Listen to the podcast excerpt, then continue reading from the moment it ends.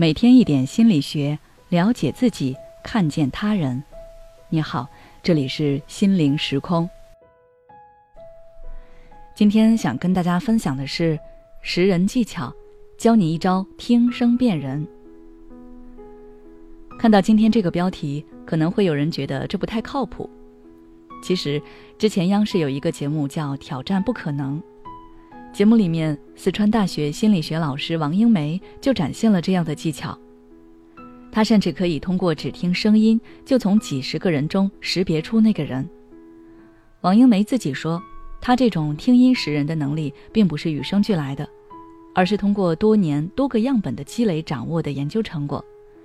也就是我们先知道了什么性格的人会怎么说话，继而倒推出这样说话的人大概率会是什么性格的人。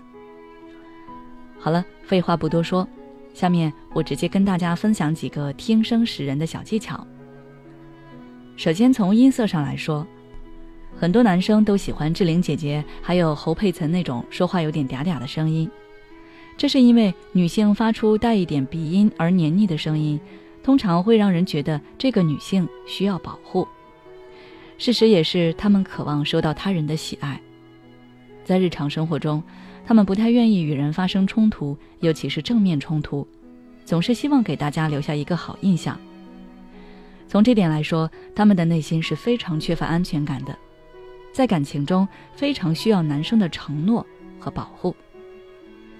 而如果是一个男性发出这样的声音，那他多半是独生子，从小在百般呵护下长大。这种人独处时常常会感到寂寞。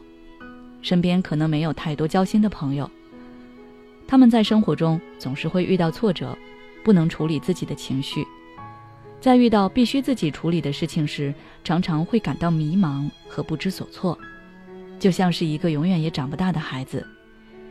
他们的内心可能是非常矛盾的，一方面他们希望别人可以宠爱呵护他们，一方面却又希望别人可以看得起他，想展示自己的能力和力量。这种矛盾，除非是他们真正能够自立，否则会一直存在。如果一个人身体很强壮或者很高大，但是声音比较尖细，给人一种反差感，那这个人的性格通常比较的懦弱敏感，非常在乎别人对他的评价。相对的，如果你听到一个人声音里是那种好像从腹腔发出的，类似于播音员一样的声音。那这个人的人缘会比较好，他本人一般也是乐善好施，富有强烈的正义感。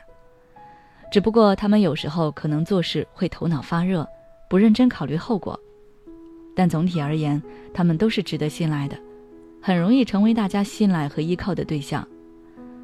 比如《天龙八部》里任何一版的乔峰都是这样的音色，大家觉得大英雄就该是这样的声音。除了音色，声音高低也可以看出一个人的性格。